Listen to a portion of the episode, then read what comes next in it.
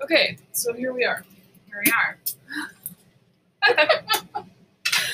Uh, I'm Grace, I'm Jeanette. and we're here at this grocery store that we work at.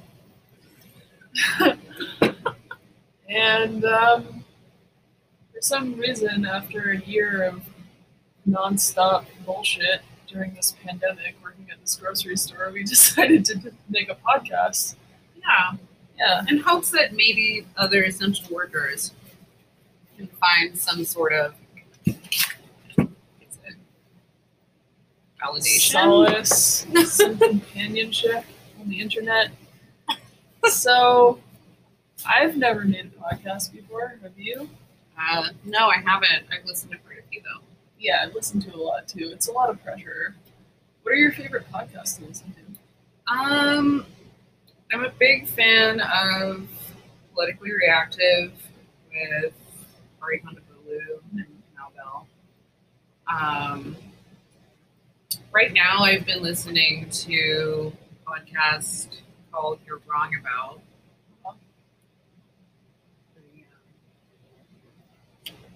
Yeah, I don't know. Yeah. um, you want some of this wine? Sure. this white guilt wine. Um, shit, I don't think they. You want to drink it out of the bottle? Sure. Right, here you go. Um, so I was thinking about the podcasts that I've listened to. Some of them are like, feel like a lot of podcasts are like sort of intimidating acts to follow because the people who do them are like experts in something, who are like professionals at something, you know? Right. And like, we're not really professionals. We're professional grocers. We're professional. We're professionals at putting a lot of groceries away and pricing groceries during a pandemic and continuing to function. But um, yeah, it's ba- basically a very working class podcast Yeah. because mostly, I mean, we both have other things that we know how to do, but um, yeah, we're not like I'm not like an expert in international supply chains talking about grocery stores. Like we work at a grocery store, so yeah. Yeah. Um, a lot of the podcasts I listen to are like that. I have to say though, I think my favorite podcast of all time is a podcast called Wrestling Soup, which is about wrestling. Hell yeah. And uh, if anybody out there is interested in wrestling, highly recommend it. And those guys are experts in watching wrestling, talking about it. So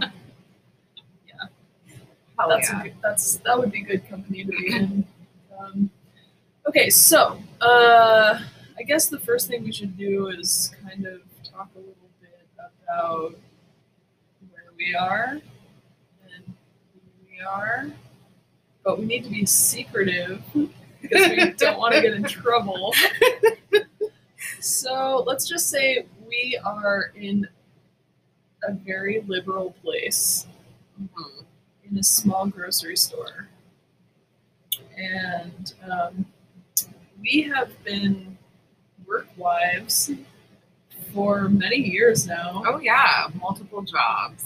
Jeanette and I used to work together. Many years ago, we met working at a sort of abusive, fucked up coffee shop. And now we work together at a much less abusive, much less fucked up, but still kind of fucked up and still kind of abusive grocery store. Yeah. And we've also both been working jobs of varying degrees of shittiness and abusiveness since we were teenagers. Um, Jeanette, do you want to talk a little bit about your work history? Sure. Um, so I What was your first job? My first job was uh, McDonald's in a mall that I won't name. Um, Good job and um, yeah, it was pretty terrible from what I remember. However, I um, at the time had family members, like many family members, that worked in fast food restaurants and environments, and um, having that experience, like I mean, I guess really was sort of my first like um how do I put it? Like I developed like uh, an everlasting like sort of appreciation for people that work those types of jobs, you know. Um, my second job was um, at a Crocs kiosk back in 2006. Uh-huh. I um, sold So Crocs. paint us paint us a picture of like who, So- you, who you were during the Crocs era. I um was, you know, your standard metalhead goth girl. Um, my father, well, yeah, my father's side of the family are Punjabi Sikhs, and so I had incredibly long hair. So it's like pretty much like the only, or one of like, the main um, aspects of the religion that like I followed. So I had hair like down to my knees, which totally fit my crazy goth. I don't want to call it crazy actually. My you know intense goth aesthetic, and um, yeah, I wore purple Crocs, and they made us wear Jibbitz, which were those little things that you stick into like the holes, you know. Um, we had to wear a certain number of them on each shoe, and um, yeah, it was pretty good money for a 16 year old Mhm. in 2006. Yeah. And um, yeah, shortly after that, I began my what I like to call my coffee career. Um, and I just jumped from one cafe to the other, it seemed, for like eight or nine years or something. And then I ended up here. Cool. Do you ever miss working in a mall? Um, no, I don't. Good, because they, they don't really exist anymore. Yeah. Except the one you worked in still exists. Yeah, that one does still exist. I actually recently watched a documentary on, or it was like a short like clip, maybe like a news report or something on like how malls in America are like disappearing, and it made me think like, whoa, what if there are no by the time I'm like a grandmother, great grandmother, Yeah. And they're all I tell stories into- about Other things. yeah, I think there's one that I there's at least one that I read about that's conver- that was converted into an Amazon warehouse or shipping center or something wow, because people don't buy shit in malls anymore. They buy shit on Amazon. So scoop up the real estate, turn it into an Amazon warehouse. Wow, Yeah, so that's crazy. It's weird to think about because I mean, I remember spending. I was born in 1981. I'm like the oldest living millennial, and um, I remember spending an insane amount of time in malls oh yeah, growing up. Um, like hanging out a lot in the massage chairs in Brookstone and getting yelled at, and also sliding down the um, the strip between the up escalator and down escalator oh yeah. uh, and getting yelled at until they finally put in like speed bumps on the slide so we couldn't do that anymore. Damn. And also, stealing a lot of Hello Kitty stuff that I didn't even really want, but that was like when all my friends were stealing. Hell yeah. And when I was even younger than that, when I was like eight or nine, I would go to the mall just to buy dollhouse furniture. like save up for like months to get like a tiny little miniature pot roast. and like go get that shit at the mall. Hell yeah. Like the mall, I mean, I grew up in, well, I won't say which liberal area we are in. Secret. Shh, secret. But, you know, I grew up in a pretty, like, we're near some, like, big cities, right?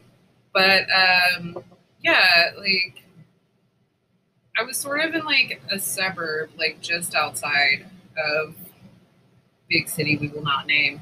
And I spent a lot of time going to the mall too. Like there was nothing to do in the city that I happened to grow up in. Yeah. That is in this greater, more interesting area. But um, yeah, when you're a kid, like I don't know, like the mall was the shit.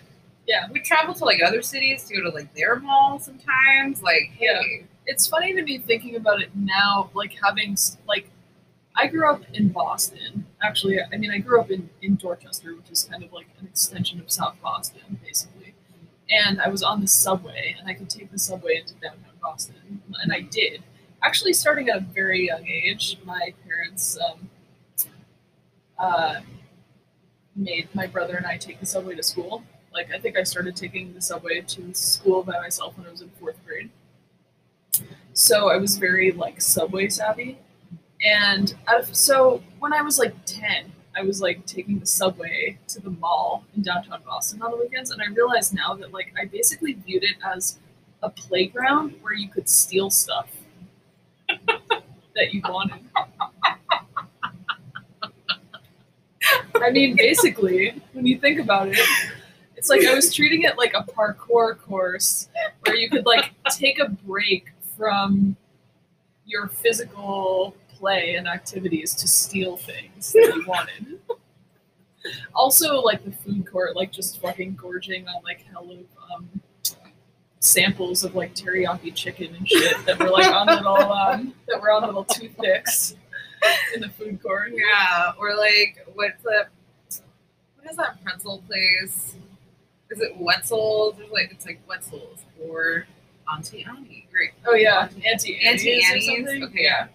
Um, yeah, I always remember samples from those places. Yeah. And, like there's always like one of each in every mall, so it's like, fuck, which pretzel do I get? You know? Yeah. But It's hilarious thinking about that too, because like um, the samples of teriyaki chicken in food court like was probably the most flavor I experienced until I was like 18 years old. Because I was like raised on Irish food, basically. like I didn't like teriyaki was a fucking revelation to me. Like I didn't know it was like basically MSG. What is it? MSG and soy sauce or something like. some shit. To I me, it was so just like flavor explosion, like something other than salt and pepper butter. Like, what the fuck is this? teriyaki chicken always sparks a memory for my first time spending the night at um, someone's house. So I'm a child of immigrants, and um, I was You just didn't not have the- allowed. You didn't have Like- this spice deprivation problem I had as a child. Right, but like I remember, so like my best friend growing up was white because the city I grew up in was very much, how do I put it, um, not very diverse. And uh, she invited me over to spend the night one day, and like my mom was like, "Well, you've been friends with her for four years, sure, why not?" So I go to her house, and her mom made chicken teriyaki, which now that I've tried what it's supposed to taste like, I've realized that that was really not it. But I just remember it being like the most disgusting thing I've ever had in my life. Yeah. And they made me drink milk with it, which I'm super lactose What? intolerant. Yeah, I had to wash down some That's insane. weird quote unquote chicken teriyaki with some milk. And um, So, like, part of me wants to congratulate that white lady for trying to cook something Yeah. that tastes like something. yeah, But part of me wants to be like, girl, yeah. nah, like, you can't. It makes a really funny story for me, I feel It's like fucking hilarious. You're just I like wish being I could. tortured by white lady teriyaki chicken as a kid. And I remember going home to like my Indian dad and him asking like, "Oh, would you eat there?" And I was like, "They gave me some chicken thing and uh, I don't know milk." And just looked at me straight like they would not let me have water. I was like, "Can I just have water? Like milk hurts my stomach." And they're Yeah. like, "Oh no, you need milk." Like, all right, Whoa. yeah. And they also made me go to church the next day, but. Yeah. You're like, cool, it's basically like just a mini simulacrum of like the experience of being colonized. Thanks a lot. Mhm. You're like, here, you have to eat this disgusting food that makes you sick, and also here's Jesus. You're like, can I go home yet? Like, am I allowed? we can dive deeper into like Yeah. um, religion. That's a good intro to white fuckery, which was like the main thing that like I was wanting to talk about. Okay, there's plenty of white fuckery to talk about. There's so much that like so much of it.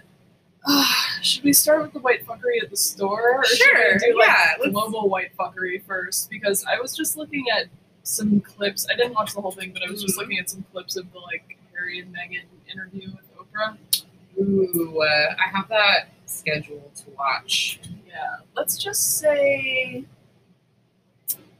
some serious white fuckery going on. And um, what did I want to say about it? Well, that's why I was looking up that James Connolly quote. Like, so James Connolly, who is an Irish revolutionary, had this great quote that I couldn't find on the internet for some reason, but I have it written somewhere, where he basically said, he more or less said, I have more respect for the most ragged, dirty, starving peasant Irish child than I have for any of the people who have sat on the British throne. And um, yeah, that's Yeah. it right there. And the way that um, the way that Meghan Markle, who's the first person of color to marry into the British royal family, was treated. I mean, they they basically like heaped so many microaggressions and other types of humiliation Macro- and macroaggressions and suffering on her, like that they drove her to the point of suicide, of like almost being suicidal, you know and um, you know her husband basically had no choice but to like flee his own family with his wife and child in order to like preserve them from being destroyed by white fuckery on like a macro fucking scale. Mhm. like it's just it's fucking crazy dude um so but at the same time like i was it was really cool to see her like even just the clips i saw to see her like doing that interview with oprah and exposing that shit Mhm. because it just is this thing and it ties into other white aspects of Mhm. white fuckery i'm sure we'll talk about Mhm. uh, about how sunlight is the best disinfectant right Mhm. and like what what Meghan Markle did, and Harry too, like in going very public, like very big and public, and telling the truth Mhm.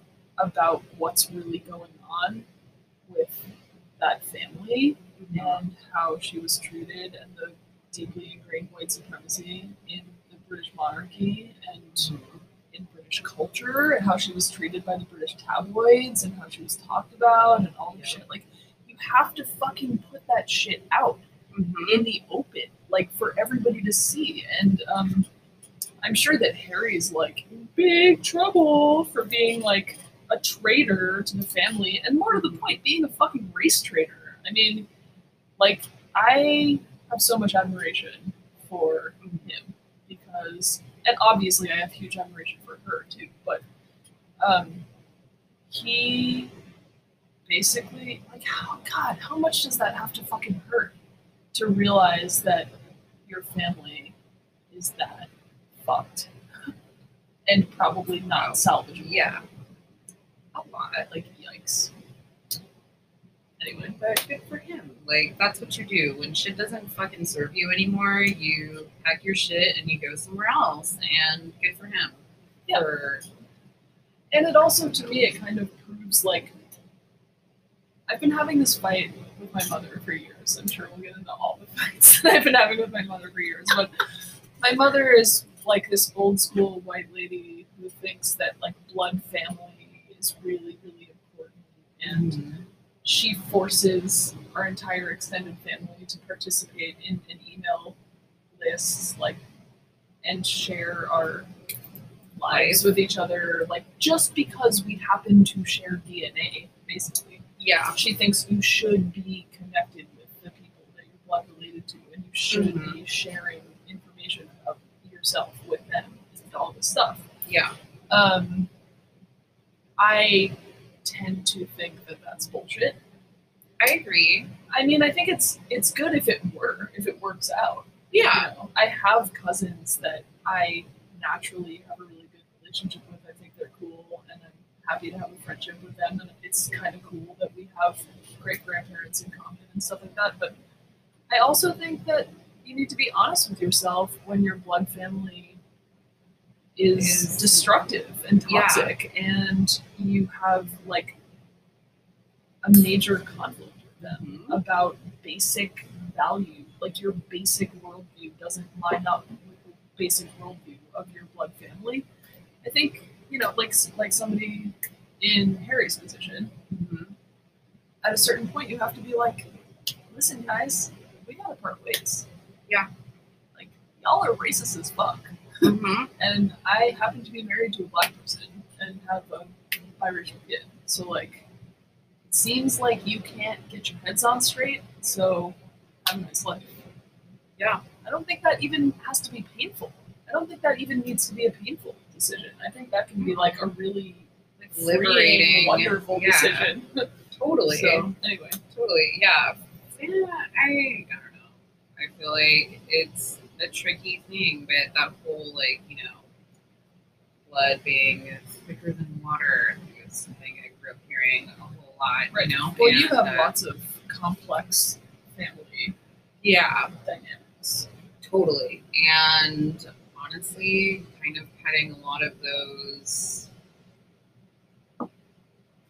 Or I guess like I, I don't want to say like it's not like the relationships with those people are like ended. Like I'll still always maybe have to like encounter some of them, but I no longer like allow them to dig. It's like a I guess a matter of like no longer allowing them to like affect you or your life or how the fuck you want to be. And um, yeah, it's a really amazing feeling. Like walking away from To be able to tell certain blood relatives to fuck off. Literally. And like Yeah. never fuck with you again. right. And oftentimes like time makes that i don't know it kind of causes this effect where they like realize like oh wait like i do want to be a part of your life. So it's almost like you know in a way like they'll i don't know there's like certain people like i feel like get into weird shit eventually like um yeah it's like i guess what it comes do down you want to to? Do you want to like introduce your family right now? Sure, I'll do it briefly. Okay. So, um, my mother is a Cuban immigrant who came over to the United States in 1969 um, with her family, and How old was she? she was 14. Um, and well, she came over, like her parents had been divorced, and her dad actually stayed in Cuba because he had another family. Um, He was the, he was a very sexy man. let's just say, Let's just say he Got around a, the he was a island sexy of- guy. he- yeah, he was around. Yeah, anyway. Jeanette has lots of cousins in Cuba she's never met. Yeah, Courtesy and kind of of- like all courtesy of my grandpa and uh, lack of contraceptives back then. Um, thank you, I guess, grandpa. Yeah. For the cousins, but still, like, I don't know, man. Kinda fucked like, your did you- grandma yeah, you fucked grandma Didn't up. really help you and yeah, you know, yeah, it didn't really help any of us really because she definitely passed some of that trauma down. But um, so yeah, that's my mom, and uh, my dad is a Punjabi immigrant who came over here in 1986. Um, or 85. I know it was like shortly after the um, what's known as, or I guess, yeah, like the 1984 like attempted Sikh genocide, which you might hear me talk a lot about Yeah. later on. But um, yeah, and so they ended up in this place that is very secret. And your mom was wearing hot pants. My mom was wearing hot. and your Yeah, dad no, like. she was on her way to church. Let's hear the story of how your parents met. So uh, my mother, okay, so before my mother was married to my dad, she got married very young to someone um, who was also from Cuba, and they had three children together who were my older siblings. And, um, you know, they got divorced, and then my mother, on her way to to church, she was driving to church Oh, with okay. my grandma and um, my older siblings, and my grandma needed a pack of smokes to go to church. So they stopped over at a gas station where my Wait, your father. grandma needed cigarettes to go to church? yeah, What? I have no idea. The story is they were going to church, and uh, my grandma was like, "You need to stop. Uh, we need to stop. I need some cigarettes." So my mom went into the gas station to purchase said cigarettes, and there was my father, and he was apparently it was like love at first sight in the gas station, and he was like, "You know what? Have these cigarettes on me." And Grandma's do you want to go to lunch with me on the house. It's like, how about you come to lunch with me next week? And then she was like, sure. And then the rest is history, I guess. Like they were I married don't know how I've known you for so many years, and I didn't know that the origin of Jeanette was cigarettes for church. Yes. Like I need my church smokes. That was where Jeanette came from. I don't know what that says Yeah, about you. I have no idea either. It was also at a gas station in the middle. Oh, I almost revealed the location. Um, um, yeah, and then they started dating, and um, Where did they go to lunch? What kind of lunch do you have on your first? I don't know. Like they told me they went to some like it was like some diner in the town, and they had salads. which is really funny because it's like if you come from like one person probably was raised on Cuban food, which is Mhm. delicious, and one person was raised raised on Punjabi food, which is fucking delicious. Mm-hmm. And then, but they're different.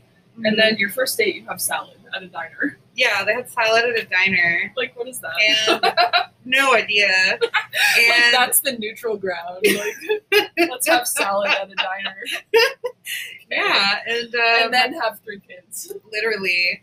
And then my mom, this way that she tells the story is so like whatever. I guess what my dad was getting at. So he at this point had gone through. He is like I don't know. I'll probably do like a whole podcast on just him and his life. Oh, we'll be hearing lots about it. I know. Um, but like you know, he had just like finished his second master's degree, which he needed a second one because he said he was bored after finishing his 1st Mhm. Naturally, right? Grad Yeah. school sounds great. Yeah. Um, but yeah, and then he found himself in the U.S. like after trying it out in like other countries, you know, and then And if I recall correctly, your dad came to the U.S. across the southern border, oh yeah, Mhm. like illegally, like in a truck, uh, the back of an El Camino. the back of an Alpino. it's just part of. It's like the details. It's just yeah. part of the mythology. story. It's just. It's yeah, he amazing. was in the back of an Yeah. El Camino. Um, you go, America. Yeah. Here's a gift. here's a good- It's a back of Camino in 1980, whatever. uh, yeah, five or six, I Yeah. would say. And um, so yeah, I guess he basically had I don't really know. There's still so much I don't know about my dad. I do know that he did have like a long lost love that he met at like Punjab University. If you're out there, if you're out there, I just want to know the story, honestly. But um, yeah, and then she got arranged in a marriage, and so their relationship never ended up working out. Yeah. And after that is sort of when he kind of like lost it. Not didn't necessarily lose it, but he just like wanted to get the fuck out of Punjab. Yeah. And um, you know, if you're in love with somebody and you lose them through an arranged marriage, it makes sense that like a vision would rise in your mind of yourself crossing the southern border of the United States in the back of an El Camino. He went Seems to like a few fitting- other countries. He went to a few other countries. and like hung out. Like I know he lived in Frankfurt for some like reason. I think a cousin lived out there. He worked at a like Chinese restaurant as a cook. Yeah. Um, then started doing construction somewhere in Germany. Wait, your dad was a cook in a Chinese restaurant? Uh huh. That was Really? his first job outside of India.